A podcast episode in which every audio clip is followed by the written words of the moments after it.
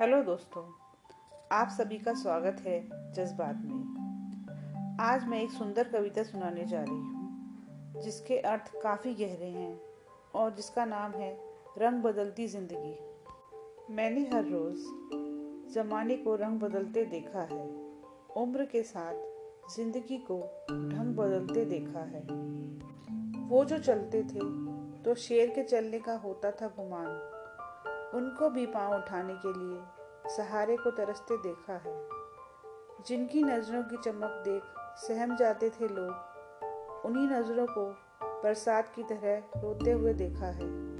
जिनके हाथों के जरा से इशारे से टूट जाते थे पत्थर, उन्हीं हाथों को पत्तों की तरह थर थर कांपते देखा है। जिनकी आवाज़ से कभी बिजली के कड़कने का होता था भरम, उनके ओटों पर भी जबरन चुप्पी का ताला लगा देखा है। ये जवानी, ये ताकत, ये दौलत, सब कुदरत की इनायत है। इनके रहते हुए भी इंसान को बेजान हुआ देखा है। अपने आज पर इतना ना इतराना मेरे यारों, वक्त की धारा में अच्छे अच्छों को मजबूर हुआ देखा है।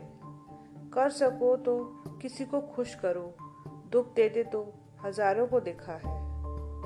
आशा करती हूँ आपको ये कविता पसंद आई होगी। और यदि आप किसी और विषय पर मेरे विचार सुनना चाहते हैं तो मुझे मेरी ईमेल आईडी पर मेल भी कर सकते हैं। मेरी ईमेल आईडी है Kavita Gupta one two nine four eight the rate gmail dot com